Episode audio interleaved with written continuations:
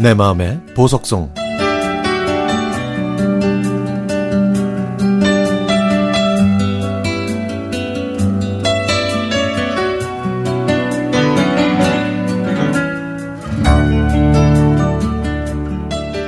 저는 한국화 작가입니다.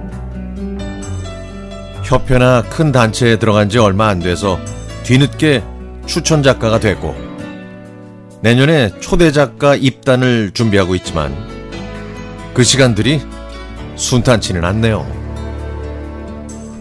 2018년 4월에 저는 경력을 인정받아 여고 미술 선생님으로 추천받았는데 건강 검진을 받아야 해서 검진을 받고 며칠 후에 남편과 함께 결과를 받으러 갔죠.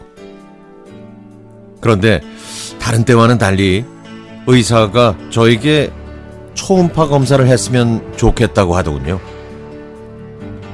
그래서 제 가슴에 긴 주사를 놓고 샘플을 채취하는 검사를 받은 다음에 결과가 나오기까지 긴장한 채로 일주일을 보내야 했습니다.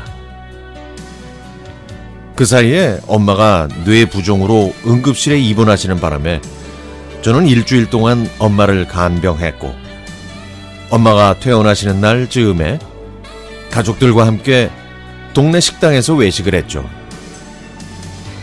그런데 그때 제가 초음파 검사를 한 병원에서 전화가 왔습니다. 유방암 이기니까 하루빨리 상급 병원에 가서 수술을 받아야 한다고.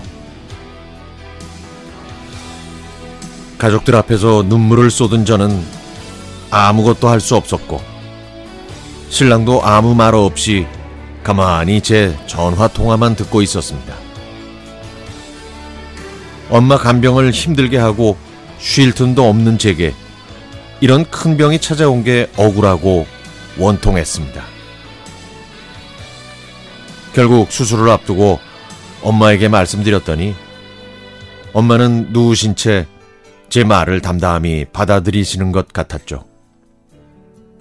그런데 제가 가고 나서 많이 우셨다고 합니다.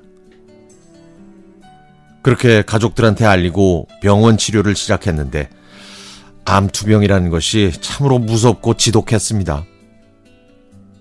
항암 치료와 방사선 치료를 겪었더니 8개월이 훌쩍 지나갔죠. 첫 항암 치료를 하고 머리카락이 빠지는 걸 본 딸의 표정이 아직도 기, 기억나네요. 초등학교 2학년 딸은 저한테 괜찮다고 머리카락은 또 잘할 거라고 한 말을 듣고 저는 끝없이 눈물이 흘렀습니다. 심하게 빠지는 머리카락이 보기 싫어서 머리를 삭발도 해보았고 눈썹이 없는 병색이 가득한 채의 얼굴이 보기 싫어서 집에 있는 거울을 모두 없애기도 했죠. 요즘 저는 또 다른 고통과 희망을 동시에 보고 있습니다. 그건 희망 같았던 표적 치료 임상에 참여할 기회가 생겨서 열심히 항암약을 복용하고 있는데요.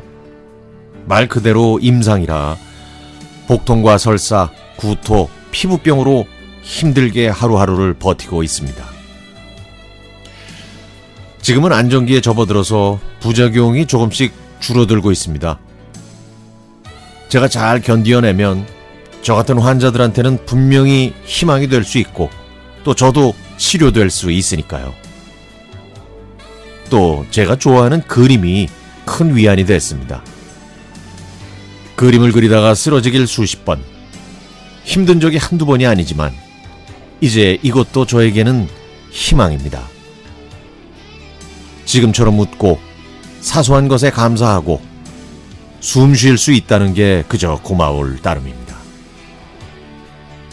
다른 사람들보다 먼저 병에 걸린 거라고 생각하고 관리하면서 마음 편히 살아가길 바라는 저에게 길을 인도해 줄 거라고 믿으면서 저는 오늘도 행복하다, 사랑한다, 고맙다고 말합니다.